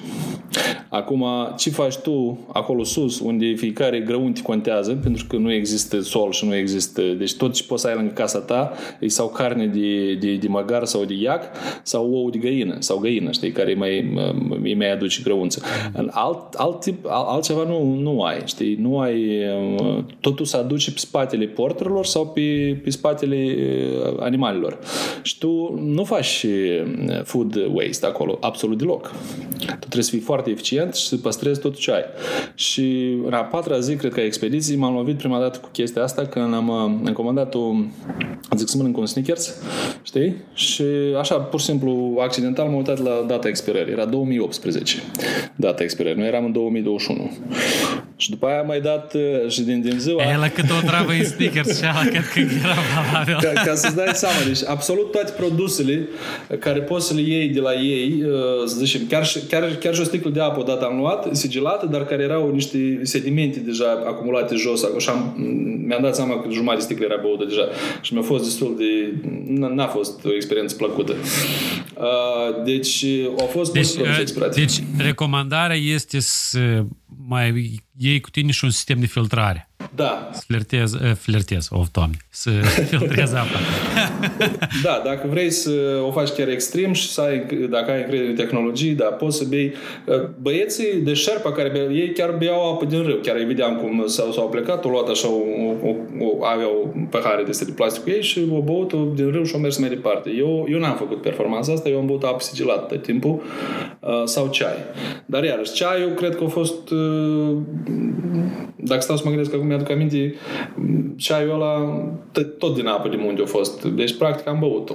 Am băut-o nu din rău, dar din... Ai verificat da, la paraziți? Exact. și uh, cu, cu mâncarea, îți spun că în fiecare, în fiecare lodge sau guest house există bucătărie, există meniu și deja îți alegi, tu practic aceeași mâncare, practic aceeași mâncare peste tot. Uh, hai să, cumva, vrem să ajungem până la final, dar să vorbim neapărat despre, mă rog, tu n-ai urcat pe Everest și probabil cumva experiențele sunt radicale. Adică pentru mine faptul că tu ai fost la base camp e radical. Dar pentru omul care a fost la base camp, Everestul e radical. Dar pentru omul care a fost pe Everest, de eh, știi cum, nu mai există uh, aventuri uh, mai, mai interesante. Dar uh, pe tine cumva te-a schimbat călătoria asta? Ai simțit o conexiune specială, poate, cu un mediu sau ți-ai găsit răspunsuri la anumite întrebări pe care ți le puneai mai anterior sau uh, experiența asta te-a schimbat cumva? Eu tind să cred că da. Uh, am avut, am avut așteptări care s-au împlinit. Uh, am avut nevoie de un pic de mm, conexie cu natura, cum să, hai să, să o numim așa. Uh, și mi-am dat seama încă o dată cât de mult probabil asta, asta am pierdut locuind în, în, într-o lume tehnologizată, civilizată, cum ar fi, de exemplu, Statele Unite, dar chiar și acasă, chiar și în orașele mai mari, oricum nu simți. Îți pierzi conexia asta cu natura și nu apreciezi confortul care l-ai în fiecare zi. Deci asta a fost unul dintre cele mai importante momente când am, când am simțit cât de infim suntem noi în fața naturii și cât, cât, cât, cât problemele noastre majore, de, cât costă benzina în oraș uh, sau ceva de genul, știi? Deci e foarte, foarte... Deși nu prinde 5G-ul. Deși nu prinde 5G-ul, exact. și internetul, disconexia de internet iar a fost o chestie extraordinară. Prima dată în peste 30 de ani de, de, de, de viață, cum s-ar spune, de experiență, uh, am, uh, am avut luxul, că e un lux în ziua de azi, să port, ca să, am avut luxul de a pierde simțul timpului. Deci eu începând din ziua întâi știam că e, e luni și după aia m-am pomenit la un moment că nu mai știam că e sâmbătă, că e duminic sau că e vineri. Deci nu, nu mm-hmm. în calendar. Deci pur și simplu e dimineața, ai băut ceaiul, ai luat rucsacul și să începe o nouă zi, nouă experiență. Și te înveți, te înveți să trăiești în moment. Înveți să apreciezi momentul care l-ai. Înveți să apreciezi, uh, să nu mai scoți telefonul și să filmezi ce aici poți vezi cu ochii aici și acum s-a întâmplat, știi? Uh, da, făceam poze pentru că vroiam, deci am simțit, m-am simțit așa un fel de, mm, poate sună prea, mesager. A, a, a, trebuia să transmit, vroiam să transmit, știi? Vroiam să transmit emoțiile și tot vizual, vizual, plăcerea vizuală care o aveam, încercam să, să o imortalizez, să o, trans, să o am pentru mine personal, pentru um, oameni prezenți și pentru alții care poate nu o să aibă ocazia sau, o, sau poate fiindcă o imbold din, de, de, a, de a ajunge și de a vedea uh, ce, ce, ce, ce, ce există acolo de văzut. Uh, a fost, uh, da, deci simțul, când nu poți să pierzi timpul în oraș, pentru că tot timpul e pregătit, ai o rutină, ai o, uh, chiar și fiind 3-4 zile uh, la o cabană în Wisconsin, să zicem așa, iarăși, oricum, oricum nu te lași, dar când ai două săptămâni precis în care tu ești deja într-o zonă și nu te mai întorci, adică nu că te întorci, știi că te întorci peste două săptămâni, deci ai un program de două săptămâni care e un moment, un time frame în viața ta în care nu ai, nu, nu te uiți la telefon. Uh, să verifici. Parcă te extras, exact. știi, din, din timeline în care ești și te-a pus în altă. E o lume paralelă, putem să o spunem și așa, da, probabil. Și asta, asta e o chestie extraordinară care nu, nu, îți trebuie, îți trebuie totuși să ai posibilitatea asta să iei eu am fost o lună, trei săptămâni plus minus. Deci trei săptămâni din, din, din viața socială care o ai aici și din rutina ta, o eliminezi pur și simplu și nu te duci la băut cu drugi acasă în toate barurile din Chișinău după jumătate de ani de America. Hai la prima comătrie. Da. Dar pur și simplu ești tu și natura. Da, chiar reacțiile când ai venit înapoi, cum a fost? A fost tot așa, wow, ca prima dată sau ei, ia uite, început să revină, știi, calendarul, în primul rând. Calendarul, da. Calendarul, e mail Calendarul, e mail când am, am ajuns, uh, prima, primul lucru care l-am apreciat a fost un cappuccino. Uh, la întoarcere, dacă vorbim deja de impresiile despre de, de cum am venit, uh, deci ca să înțelegi, noi 11 zile am, am urcat și în 3 zile am coborât toată distanța asta Deci, pentru că nu-ți mai trebuie aclimatizare și tu nu faci 7-8 km, dacă faci 20 ceva, știi, de kilometri pe zi, mm-hmm. în care tot mergi și mergi și iarăși ai timp să crezi... Nu mai stai să te uiți, faci fotografii, dar mergi la vale mai repede acasă. Acolo, acolo deja gata, ți-ai, te-ai împlinit și sufletești și acum te gândești, acum începi să te gândești când e avionul, știi, vrei acasă. Mm. Și independență de cât a fost de greu sau ușor trecul, începi să apreciezi, vrei mai repede să, să, să dormi într-un cerșaf alb, știi, într-un pat normal sau să bei o cafea. Sau mai știu eu ce lucruri elementare de zi cu zi care nu le apreciez iarăși pentru că cu cafeaua și cu eu eram, apropo, eu, eu am, fumam în decembrie fumam, după aia m-am lăsat de fumat pentru zona asta și un pic mi-am făcut la plămâne, mi-am dat un pic de liber.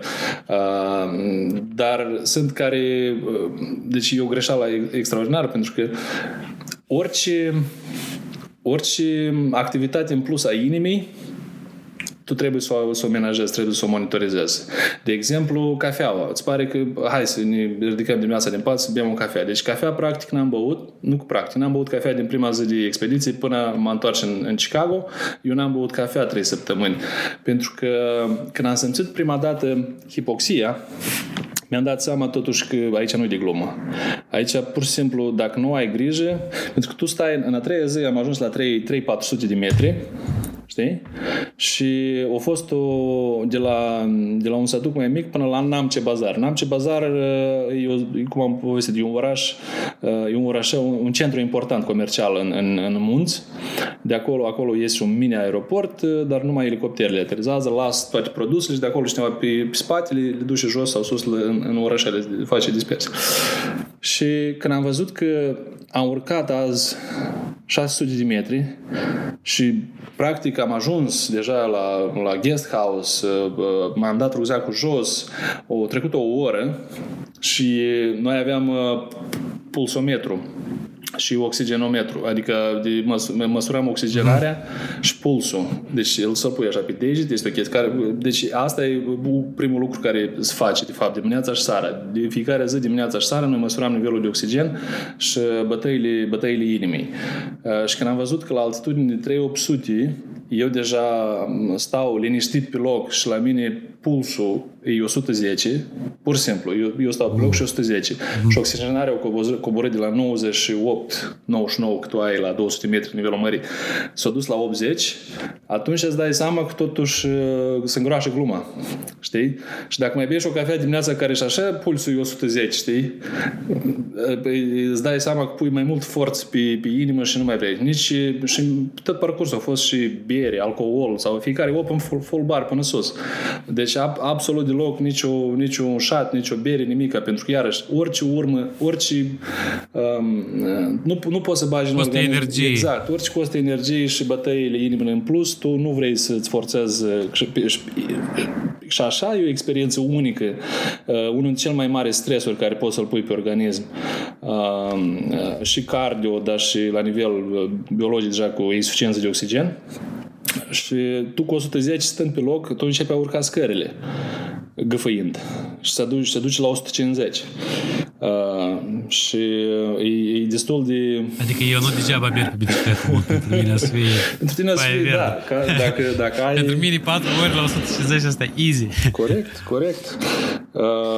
Înseamnă că pe lângă pregătirile pe care ar trebui oricine să le facă, este în primul rând să renunță la anumite chestii vicioase, cum e cafeaua, dulciurile, uh, fumat, băut, da. ca uh, stresul este inițial, până ajungi tu acolo, organismul să-l fi suportat deja și să aibă mai, mai puține griji în timp ce tu urci. Dar eu nu știu de ce am schipuit, sorry, nu știu de ce. Măi, când ai văzut Everestul, când l-ai văzut de acolo, de la base camp, ce ți-ai spus? Că, care au fost gândurile tale? Păi, uh, hm, o întrebare... Ai stat în singurătate sau ai stat în grup, așa, ați dat un high five. Cum a fost uh, momentul ăsta? A fost, hai să-l pună, hai să-l uh, segmentez așa. A fost uh, un sentiment de ăsta um, colectiv, de bucurie, în sfârșit, uh, pentru că începi să trăiești cu oamenii, să începi de la colectiv. Începi să trăiești o, o viață, deci uh, te naști și mori în, în, într-un grup, de fapt, în, în, în 11 zile sau 12 zile acolo.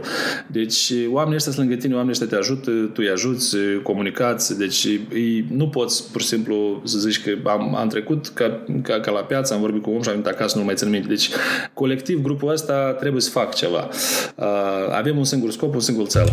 Și fiecare, fiecare seară la, la, sau dimineața la ceai sau la, sau, sau la dinner, noi vorbim despre chestia, când o să ajungi cu Deci există elementul ăsta. Am ajuns în sfârșit, ne-am cuprins, ne-am pupat, am făcut poze, ne-am atins scopul grupului. După aia să vezi ce interesant cum toți ne-am dat așa în, în, în, într-o parte, așa, ne-am găsit un lucșor sau o piatră în care pur și simplu te-ai așezat și te-ai uitat așa vreo 5 minute și ai uitat în jurul tău și ai, ai, ai incrustat în minte imaginea aia care nu o să mă uit niciodată, ai inspirat aerul ăla adânc și ai zis că da, într-adevăr, uite, eu am ajuns aici, unii, unii până acum doar National Geographic și Discovery arătau. Și pentru mine ți-ai atins un, o culmea ta interioară, știi? Deci, deci îți sporești, dacă nu ai încredere de sine, acolo, e, acolo e momentul ăla de dezvoltare spirituală, că da, tu poți uh, și poți și mai mult. Deci dacă a fost asta, o să fie și altceva. Uh, probabil... Te-ai uitat sus și ai spus că da. în viitor, las că ne vedem, da. sau nu mai... Da. Sau... Nu. Cum? Atunci... Te-ai gândit la vârf?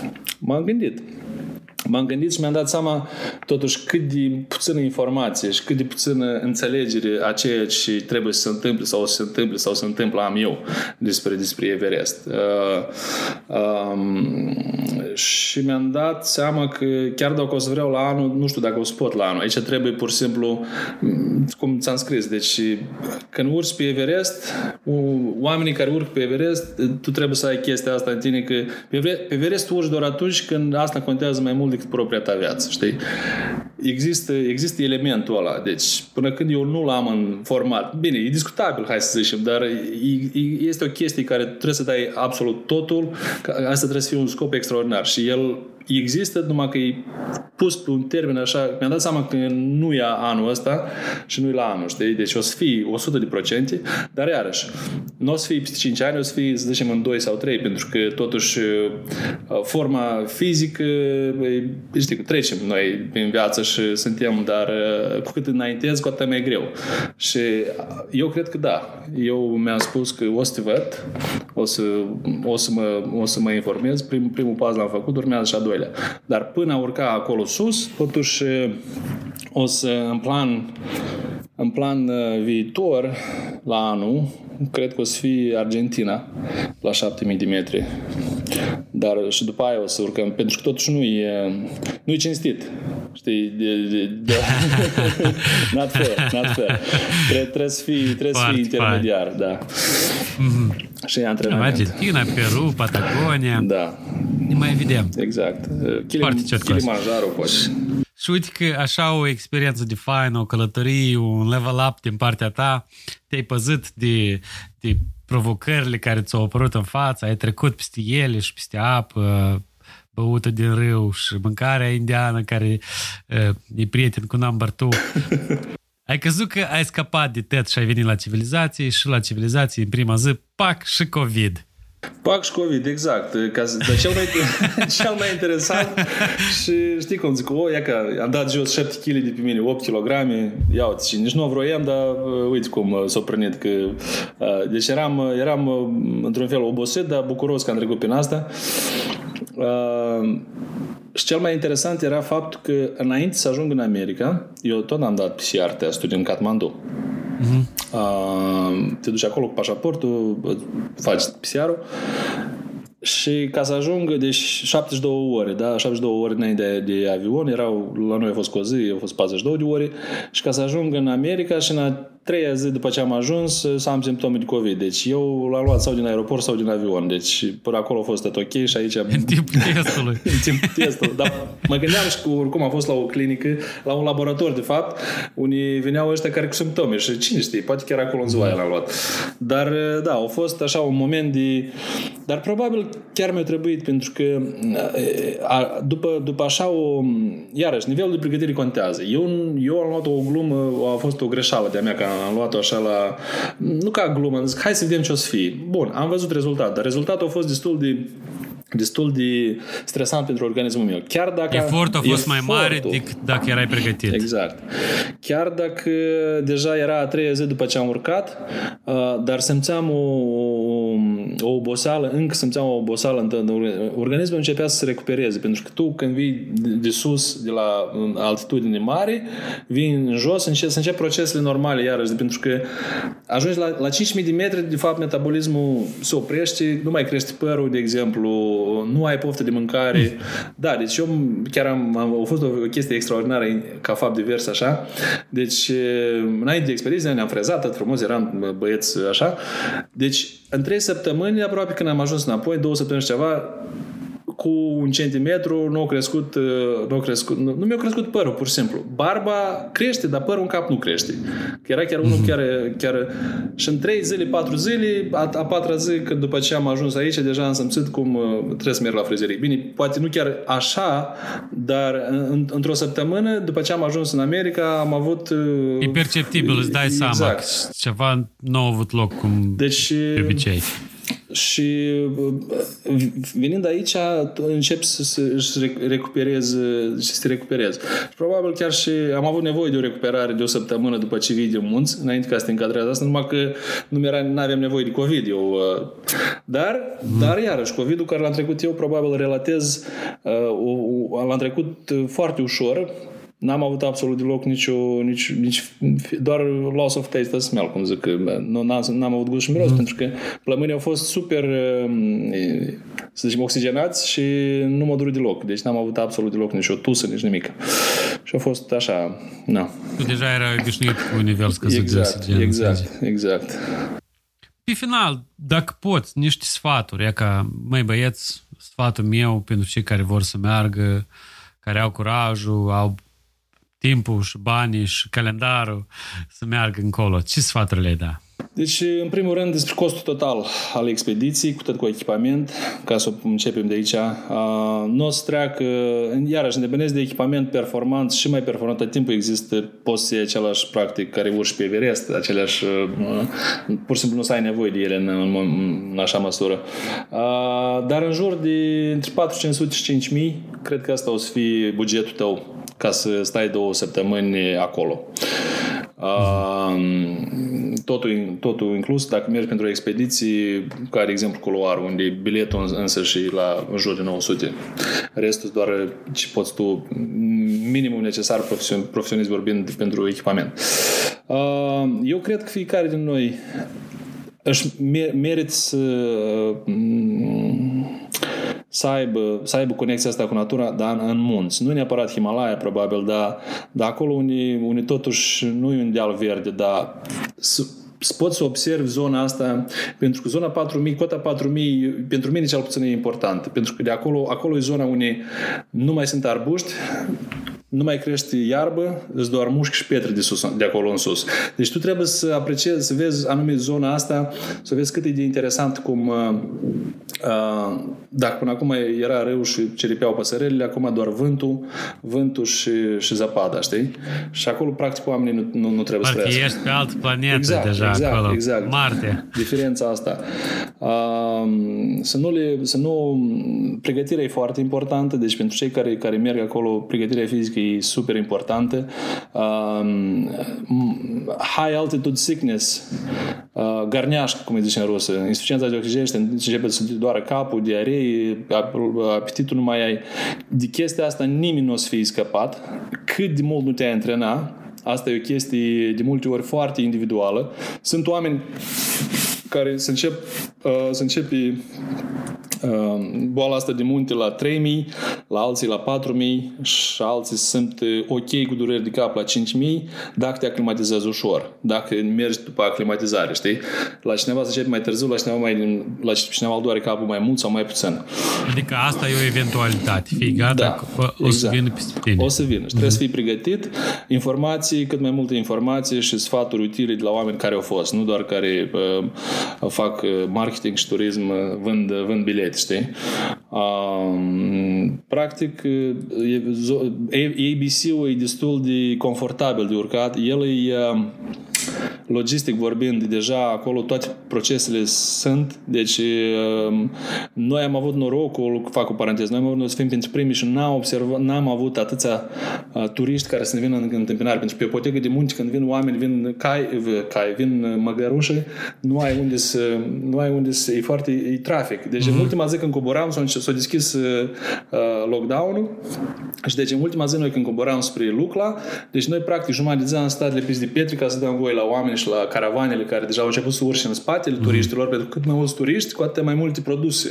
Și e un trafic incontinu, du-te vinul, și toate, și îți dai seama, este un pod suspendat și tu te uiți 200 de metri în jos, e apa și pietrele, trebuie să aștepți, trebuie să aștepți să treacă caravane și după aia repede, repede să poți să treci tu, pentru că dacă n-ai reușit și vine iarăși o caravană de acolo să începe, te blochezi pe asta și așa, deci nu e o zonă, mm-hmm. nu chiar confortabil să fii pe mijlocul podului suspendat.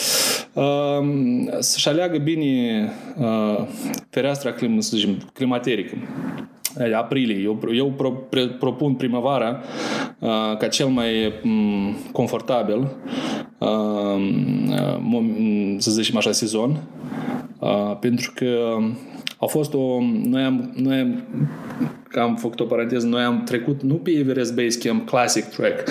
Noi, după Namci Bazar, ne-am, ne-am urcat mai nord, am făcut un detur și am, am trecut prin Chola Pass. Chola Pass E un pis de munți la 5, 5 nu mi-am scris ca să nu uit, Ciola Pass a fost 5380. Deci noi înainte ca să ajungem la ABC, la Everest Base Camp, care e 5364, noi de fapt am urcat pe o trecătoare între munți mai înaltă decât ABC-ul, ca să coborâm după aia pe ghețara în jos și să ne aliniem iar cu trecul care... Deci noi am făcut un detur ca să urcăm pe, o, pe un munte mai sus, pe o trecătoare între munți foarte frumoasă. Și atunci acolo mi-am pus, ne-am pus pisicile astea de pe, care spun pentru mers pe gheață. Mm-hmm. Deci acolo am coborât pe ghețar. Și deci dacă te duci prima, urci primăvara, atunci ghețarul încă nu se, nu se topește cum, cum ar fi bine, vara nici nu sunt. Da, deja da, au fost toamnă, toată da. vara și s-au cauzat și uh, să-și calculeze bine puterele, dar uh, eu consider că trebuie fiecare să-și, să-și găsească conexia asta cu natura și să aprecieze ceea ce asta. Dar trebuie să ai un anumit tip de... Deci oamenii care ascultă mesajul ăsta, ei cred că nu trebuie să le dai mai multe explicații. Oamenii care nu înțeleg mesajul ăsta, nu cred că îl vor înțelege. Trebuie să le dai mai multe explicații. Da, exact. Măi, Sergiu, eu tare mă bucur că noi în sfârșit asta am înregistrat, că am vrut de fapt să facem două luni în urmă, dar um, pentru mine discuția asta a fost un trip. Adică eu ne-am imaginat că eu sunt cu tine acolo, chiar dacă imaginația mea cred că e nici un procent din, din realitate, dar eu mă bucur că ai reușit să faci asta. Am văzut-o, de fapt, mai mulți moldoveni anul ăsta sau nu s-au știut, sau parcă tot s-au pornit la Himalaya. Au mai fost grupuri și cu grupul de Facebook Ram Moldova și, desigur, prima moldoveancă, uh, Olga, care a urcat. Mai am, mai am o, o cunoscut și ea a plecat tot anul ăsta la Everest. Zic, măi, asta e un fel de zatoca de Toată lumea să duce până la Everest repijor. Și tare mă bucur. Așa genuri de sport și așa gen de activități. Pff, anytime. Faceți, pentru că să te duci în Turcia să stai cu fundul la soare uh, șapte zile și să bei all inclusive, asta nu e odihnă, asta se numește parazitare. Dar e ca o călătorie de tipul ăsta e foarte crută, eu cred că. Da, pentru că pentru călătorii de genul ăsta totuși trebuie o pregătire spirituală, mentală, mai uh, financiar nu e așa probabil de important pentru mulți, dar anume, anume pregătirea asta că nu mergi oriunde, mergi în, aproape de acoperișul lumii. Deci există încă și în spate chestia asta atât timp că e Himalaya. Să analizează un pic poate mai filozofic chestia asta. Până la urmă o să iei cu tine la sfârșitul vieții doar amintirile frumoase. Cât n-ai avea și cine, cine ai lăsat la strămoș, la, asta la așa la nepoți. Oricum, tu pe... Eu așa îmi imaginez, poate prea o leac sumbru, dar atunci contează ce ți-ai pus, ce ai tu cu tine și emoții adu- leși pentru ultima sută de metri. Și eu cred că trebuie să fie viața plină în anumite emoții care, da, trebuie să ai și capacitatea să le poți înfăptui toate visele astea, dar eu cred că dacă vrei, există dorință. O să Perfect. poți. Eu zic să încheiem aici. Uh, o oră și 40 minute de caif. Eu tare mă bucur. Uh, ne auzim neapărat și în special o să aștept să-mi spui, să spui de experiențele viitoare de Argentina.